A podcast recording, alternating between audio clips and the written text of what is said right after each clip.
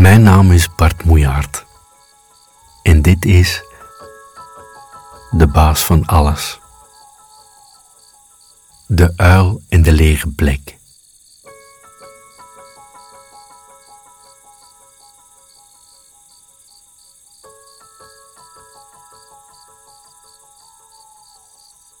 De kat klom in een boom. Op een hoge tak bleef ze zitten.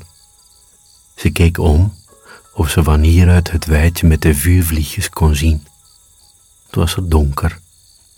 Ze zocht of ze van hieruit het licht zag branden in het huis. Dan wist ze waar de mot was. De lamp was uit.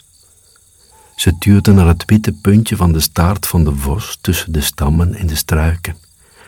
De vos was nergens te bekennen of verstopte zich om haar te pesten. Ze boog zich voorover en keek naar de voet van de boom. Ze zuchtte. Aan het touw hing nog steeds een lege plek. De kat schrok niet toen de uil naast haar neerstreek. Ze had het stiekem gehoopt. Hij had al plezier nog voor hij zat. Ik kom bij je zitten omdat ik honger heb en jou wil voor mijn avondeten, zei hij lacherig. Toen hij zag dat de kat de grap niet gepast vond, liet hij zijn stem zakken. Oeh, probeerde hij nog. Wat een humeur. Maar daarna gaf hij het plagen echt op. Met een kat die niet terugklauwt, is er iets mis. Hij zette zijn poten bij elkaar en wachtte tot ze iets zei. Ze zei niets. Dat was ook niet per se nodig. De nacht was ook hoofdzakelijk donker en stil, maar dat wilde niet zeggen dat het dan minder aan de gang was. In de kop van de kat was het bij wijze van spreken ver na twaalfen. Er was verleden nacht veel lawaai, zei de uil. Poe, poe, wat was er veel lawaai. O ja, zei de kat. Ja, zei de uil, overal. Hij draaide met zijn kop en ik keek ook naar beneden. Overal. Lawaai jaagt alles weg, is het niet? zei de kat. Alles, zei de uil, alles. Uit de bomen om de uil en de kat heen kwamen geluiden die er elke nacht in klommen. Soorten uilen, soorten kevers, soorten muizen. In het struikgewas en in het gras beneden sjirpten krekels en ritselden padden. De kat en de uil zwegen een hele tijd. Het was of ze met z'n vieren op de tak zaten.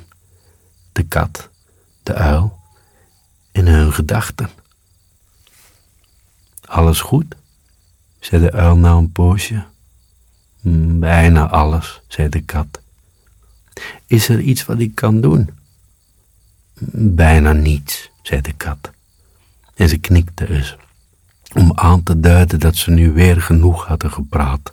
Ze vond het goed zo. Ze vond deze nacht goed. Zoveel donker, zoveel stilte. Als de uil er alsmaar doorheen ging praten, kwam ze nooit bij de grond van haar gedachten. Ik ga maar eens, zei ze, toen het bijna ochtend was. Het was gezellig, zei de uil. Ja, zei de kat. Dank je. Ze sprong naar een tak beneden haar en vandaar sprong ze nog een tak dieper. Oh, zei ze, alsof ze ineens iets bedacht. Ik eh, wilde graag weten of je verleden nacht toevallig ook de baas van de hond hebt gezien. Oh, zei de uil, alsof de vraag hem aan iets belangrijks herinnerde. "Eh, gezien niet, nee, maar misschien wel gehoord. Dan is het goed, zei de kat. En ze waagde de sprong naar de grond.